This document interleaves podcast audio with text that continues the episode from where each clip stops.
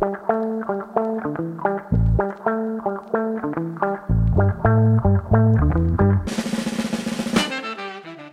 Hello there, I'm Shri. Welcome back to the Greenfluence and Recalibrate podcast mini series. This episode, Pavina and I chat to Jorge, the VP of Engineering and Data at Unravel Carbon. We chat about Jorge's journey from tech to Unravel Carbon, all about AI powered decarbonization platforms, working at a seed stage startup, and the future for techies wanting to enter the climate space.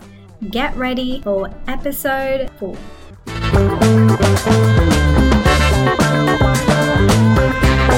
Hey everyone, we're very excited to have our guest here today with us from Unravel Carbon. Welcome again to the Recalibrate and Greenfluence podcast series, where our mission is to profile entrepreneurs from emerging markets in the climate tech space. What I'm really looking forward today in this chat is finding more about how Unravel Carbon is solving the decarbonization problem using software as a service, as a solution, and also understanding a bit more about our guest, Jorge, and his journey from working in technology and engineering into climate tech. Shri, what are you looking forward to today in this episode? I'm really looking forward to understanding how their approach aligns with the greenhouse gas protocol. So that's something I'm really looking forward to learning a bit more about. And I hope to learn more uh, about Jorge's journey as a founder as well. Great. So we'll just jump into it. I'll give a bit of background on our guest today. Jorge is a people first technology leader, entrepreneur, and physicist by training. He's also an alumnus of Y Combinator, the Perimeter Institute of Theoretical Physics, and the University of Waterloo. Jorge currently supports Unravel Carbon's engineering and data teams. Unravel Carbon is on a mission to decarbonize one gigaton of emissions by 2030. Jorge previously had led Drop's engineering and data teams and co founded and served as a CTO of Canopy Labs. He has experience leading and scaling data and engineering teams and companies whose products impact millions of people. We'll jump into the first question. Jorge, what, what was your path in joining a climate tech company like? We obviously understand that you were a theoretical physicist at a very renowned institute and also co founded a startup that got acquired and led engineering teams at top tech companies. How did you manage to craft that pathway into the climate space and what motivated you to join this space? Yeah, happy to talk about that. So, when I think about, I guess, my academic and professional journey so far, at least, I think the one common thread is a deep curiosity and interest in solving interesting challenges and doing so with or collaborating and working with great people. So that at first, when I when I was a student back in Peru, which is where I was born and raised, manifested itself in me wanting to study physics. That led me to move abroad to first do a master's in Amsterdam and then move to Canada to do a PhD at the Perimeter Institute. And at that point in my life, what I was curious about was really just try to understand how nature works at the most fundamental level, which is what led me to study theoretical physics. And I chose to do so at places, and I was fortunate to be able to do that at places where, uh, or that had really strong research groups in the areas that I was interested in. But what happened about 13 years ago now, when I was finishing my PhD, is I realized that I had enjoyed that part of my life, but I wanted to work on another set of interesting challenges, but that had more practical applications. And that's what led me into tech. So that's when I moved, made the move from academia to tech. And that's what led me to co-found Canopy Labs, which was a startup that my friend and I started and that all, we also went through Y Combinator with. We eventually exited Canopy Labs in 2018 to Drop, which is a later stage company here in Canada. And what led me to climate tech specifically last year is again me taking a step back and realizing that for the last 10 years of my professional life in tech, I had been working in what you could very broadly think of as marketing tech. marketing technology, which ultimately has a goal, goal of helping um, companies of all sizes generate more money by optimizing their marketing campaigns, right? And I learned a lot and I really enjoyed doing that. But I was ready and I was looking to use my skills and my experience to help a company tackle a problem that I thought would be more meaningful and that could have a positive impact in the world. And so that's what led me to explore opportunities in climate tech and eventually led me to meet Grace and Mark, who are Unravel Carbon's co-founders through the Y Combinator network. And one thing led to another, and that's how I ended up joining the company in August of 2022.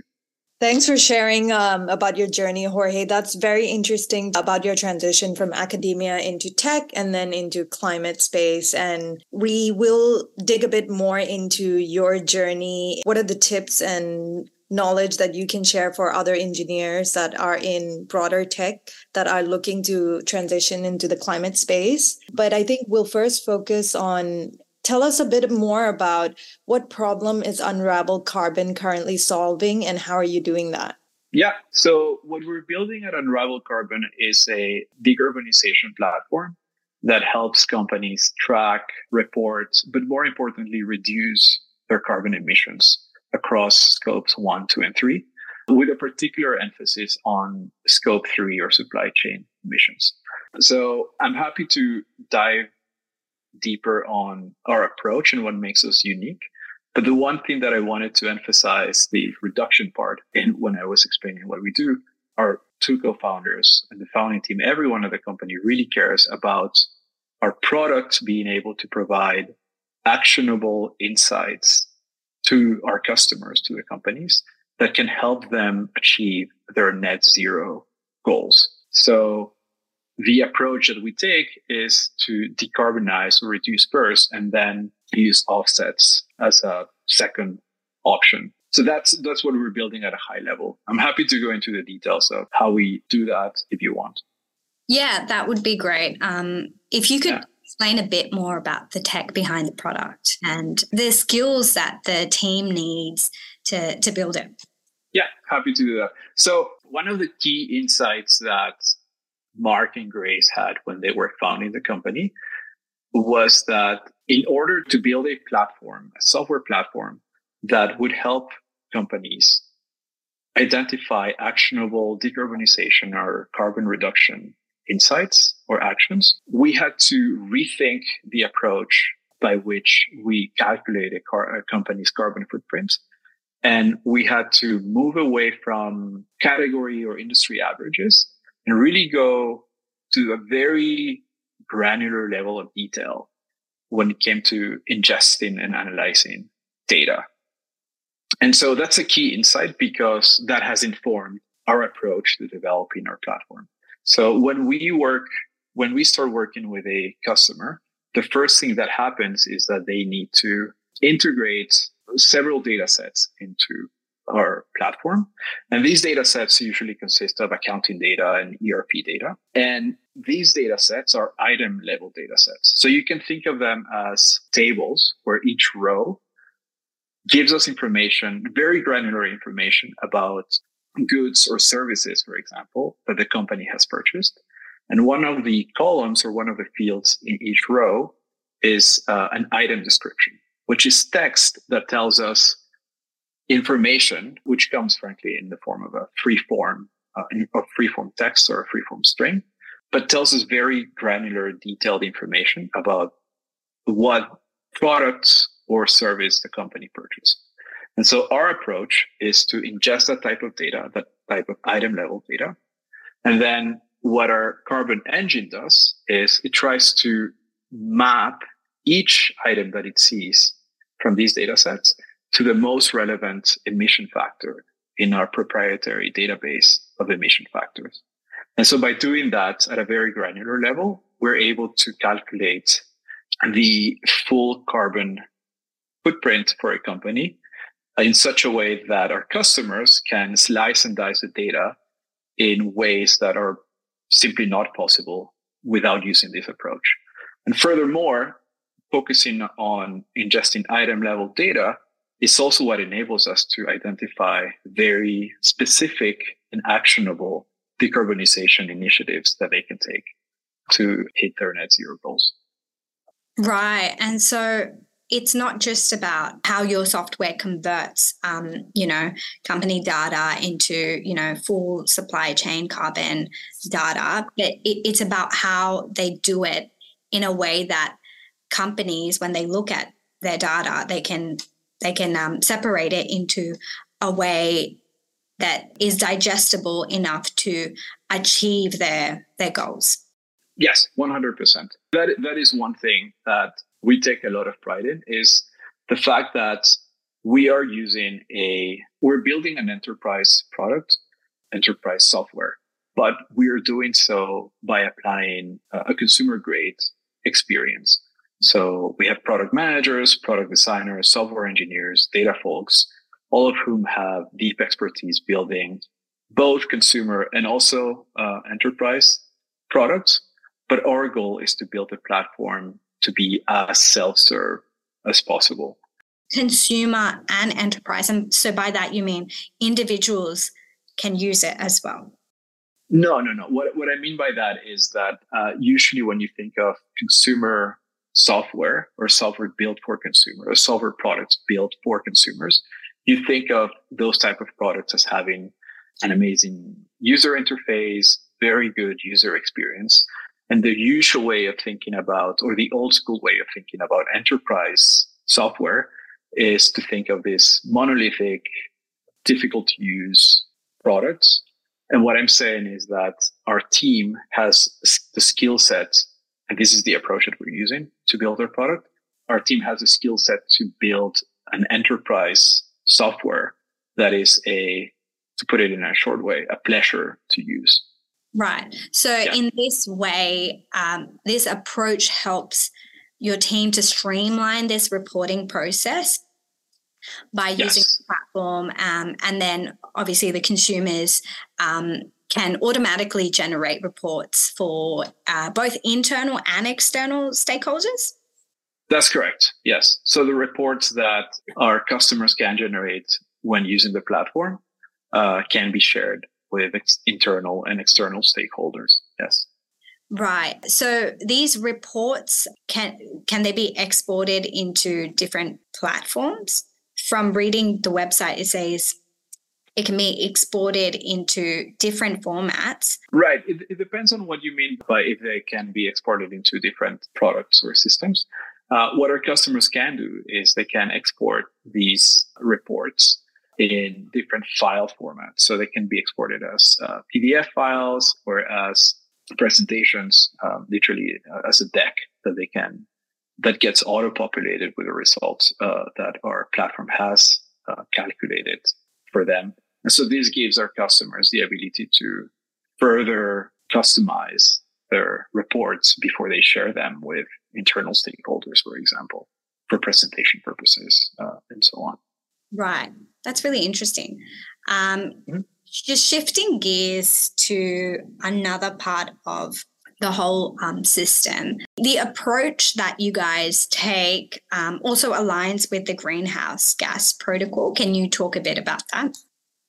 Yes, so it, it does align with it. Uh, our entire the methodology that our carbon engine, and as a quick side note, our carbon engine is the part of the platform that sits behind the scenes in our backend that is responsible for ingesting the data that I was referring to earlier and then calculating emission results based on that data and on our proprietary database of emission factors.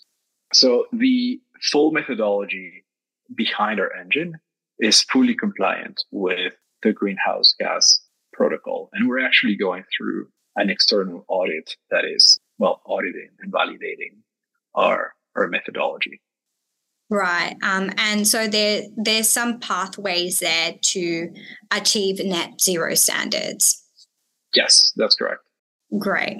Well, that it sounds like you've got a very unique product that you've built, Jorge. Um, we want to take a step back and just look at macro indicators for obviously the target market, the addressable market as a whole. What we understand is obviously there's a lot of regulations coming in place to mandate scope 3 particularly in the eu i think in the us the sec have been toying with looking at um, mandating or regulating companies to disclose not just scope 1 and scope 2 but also scope 3 emissions within the broader asia pacific we haven't seen that type of drive. Um, outside of Australia, there's been a bit of talks around carbon disclosure and reporting. What is the key driver that has been a key motivating factor for you guys to see that there's an opportunity to solve problem in this space. And what we're seeing is that there are a lot of startups that are popping up in the carbon accounting and emissions reporting space. So how are you positioning yourself in the competitive landscape? Yeah I, am I'm, I'm happy to address that last question. So we we don't think of ourselves as a carbon accounting platform, but rather a decarbonization platform. And I can't emphasize enough how big of a driver or even a principle that is of the company. And it, it is all due to Grace and Mark's insight when, when starting uh, the company. And so a lot of the companies in this space help their customers meet their goals when it comes to just measuring and reporting their emissions. But we go a step beyond that and put a lot of emphasis on helping our customers meet their carbon reduction goals. So we help them reduce first and offset last. We do think that carbon offsets are going to be part of the journey towards net zero.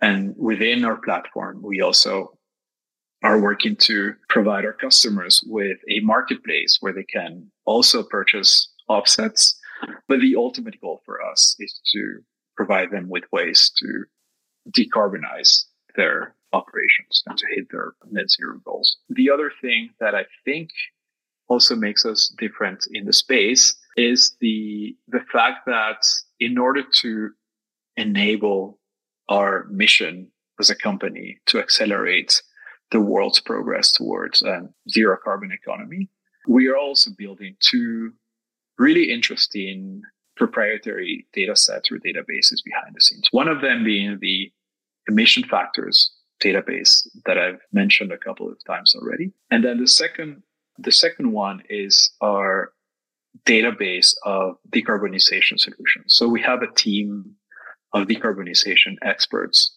at the company led by Mark, who is our co-founder and chief sustainability officer. And that team is the one that's responsible for generating and growing this database of decarbonization solutions. And it is that database of decarbonization solutions that allows us to go one step further than other companies in this space and to actually find actionable insights and actions for our customers.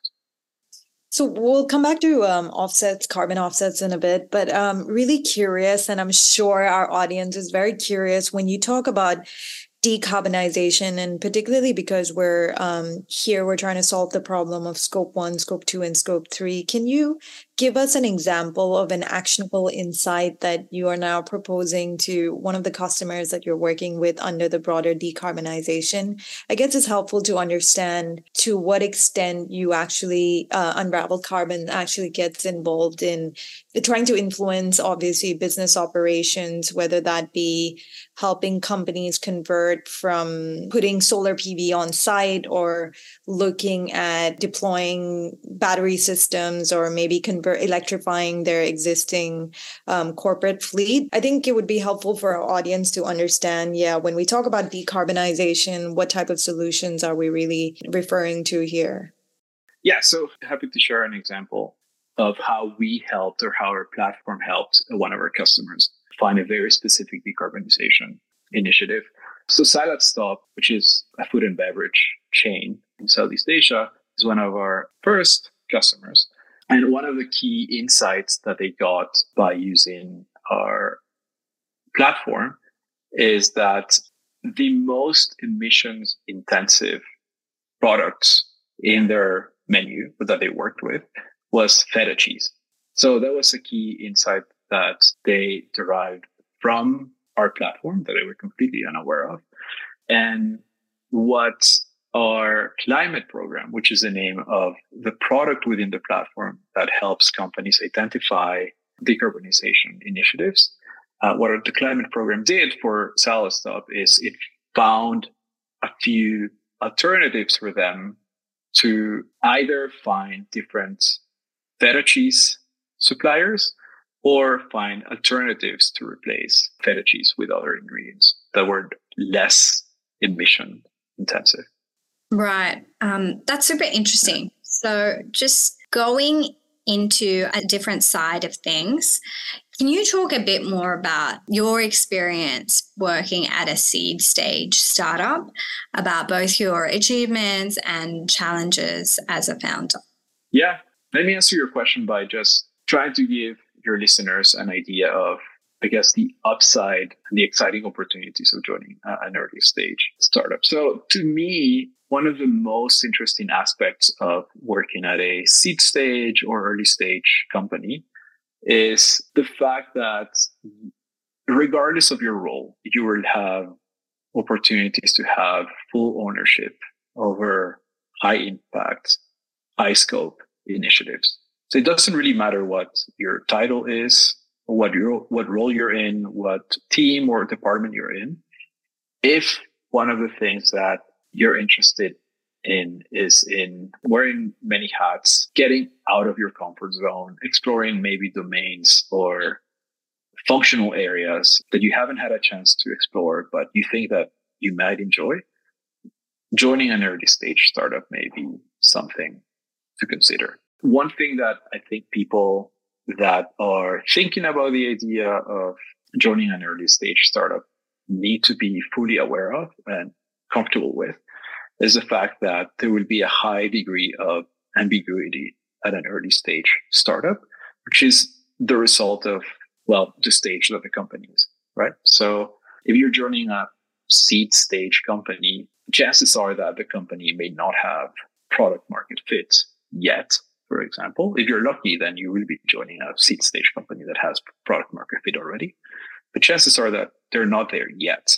So that in itself creates a lot of ambiguity for everyone that is involved at the company. So being comfortable with that and being comfortable with the idea of making decisions without having a hundred percent of the information that you wish you had in order to move quickly uh, and to validate your hypotheses and your ideas by putting your product in front of customers is something that I think people just need to be fully aware of when they're considering joining a, an early stage company. Right.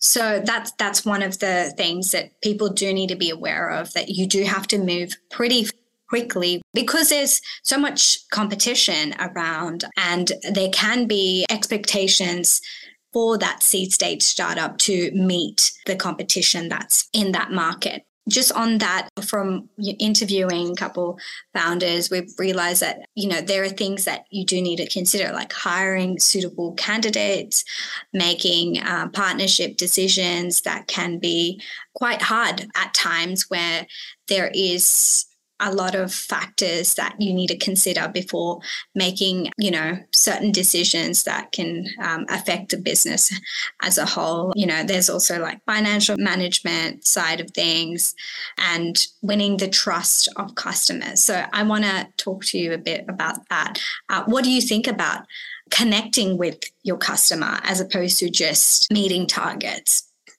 Oh, I think that is a key part of building a successful product and as a result, building a successful company. At the stage that we are in as a company, my expectation, my expectation is that everyone in the team, regardless of the role, and frankly, across the company, cares deeply about the problems that we're trying to solve for our customers.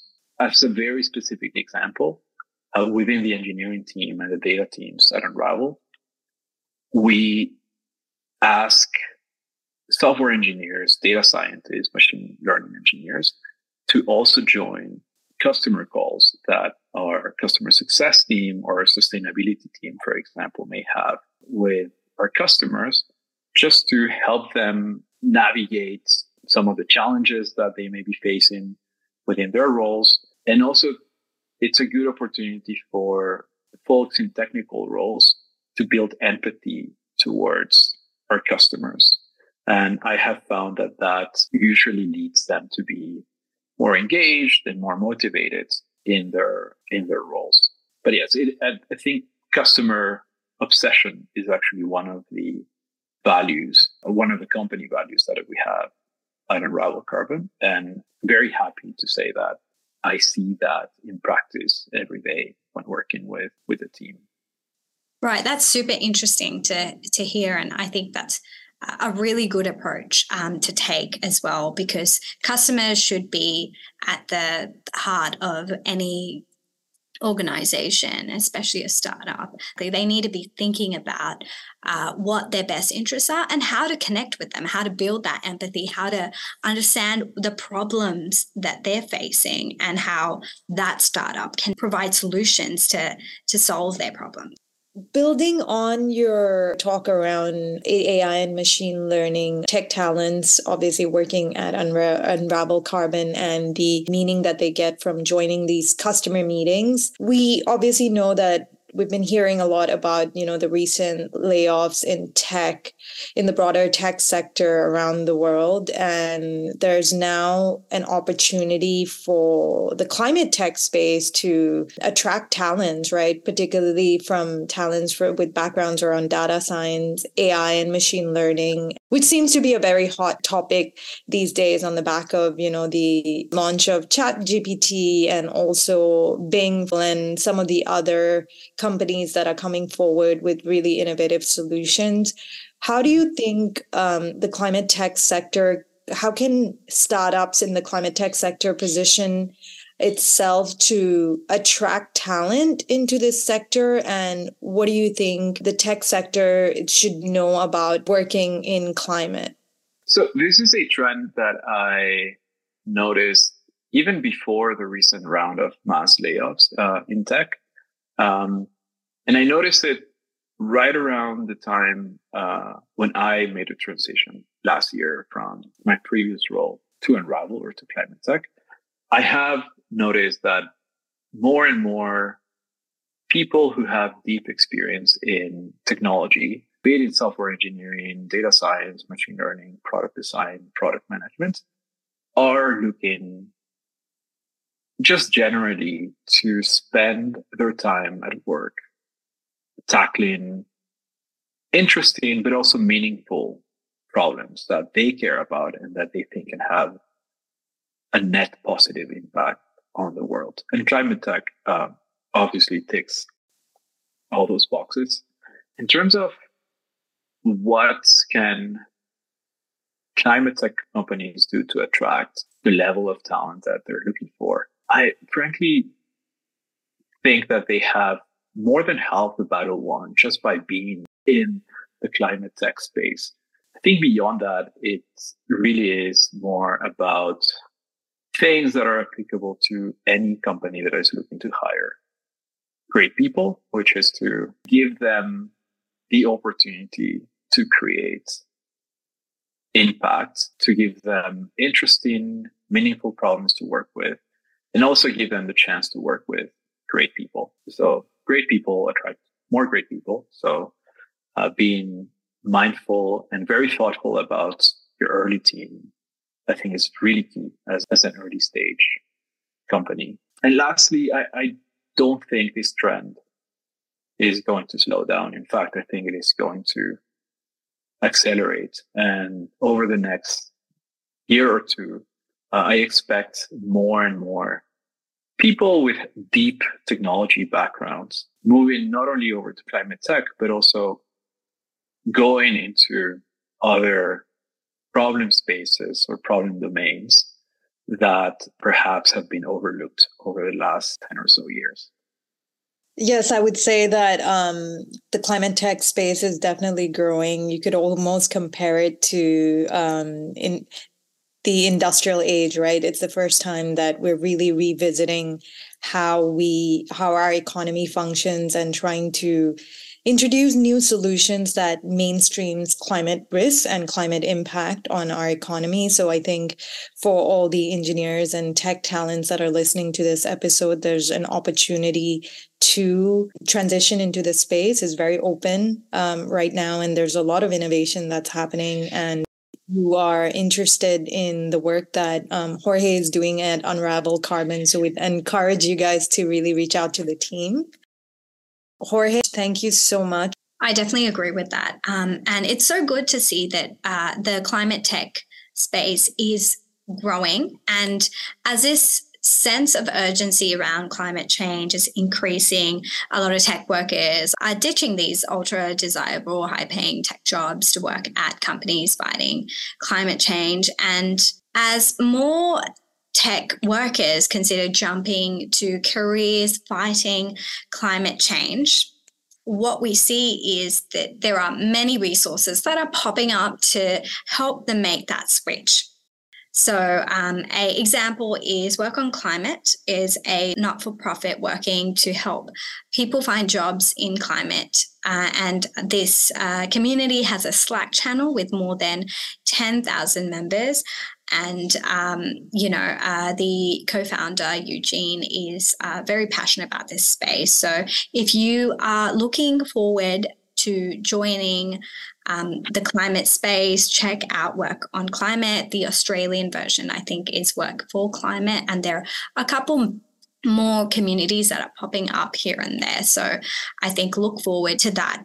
I'll just give a quick shout out to uh, Climate Tech List. So their website is climatetechlist.com, which is another very good resource for anyone who is looking to explore the climate tech space and all the different companies within it. If you're interested in learning more about us, uh, obviously visit our website at unravelcarbon.com.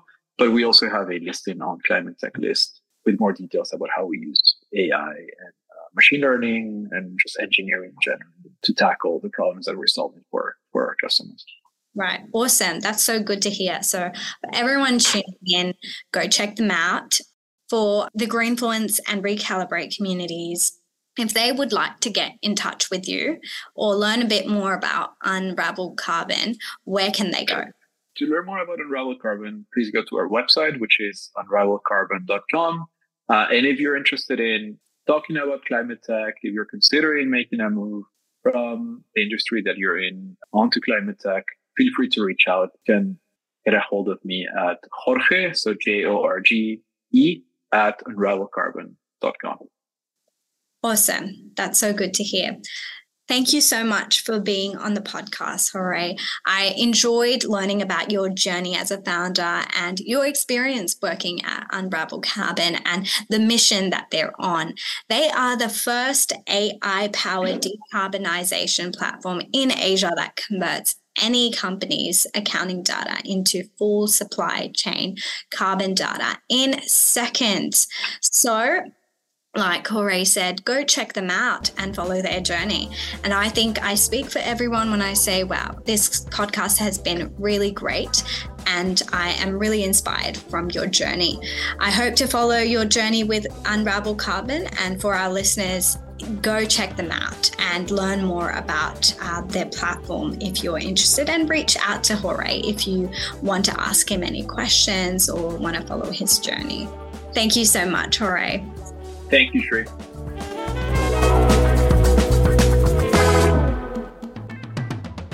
I hope episode 4 has been insightful for you, like it has been for me. We'd like to thank our podcast editor Sofia for all her hard work in creating this episode. How did you find our fourth episode? If this is your first time listening, thank you for joining us and please feel welcome to listen to our previous episodes. If you're a regular listener, thank you for listening in again. The Greenfluence and Recalibrate team would love to hear from you. If you'd like to get in touch and become a part of our teams, check us out on LinkedIn, Instagram, YouTube, and Facebook. We'd appreciate it if you'd leave us a review and subscribe. We'll catch you in the next episode.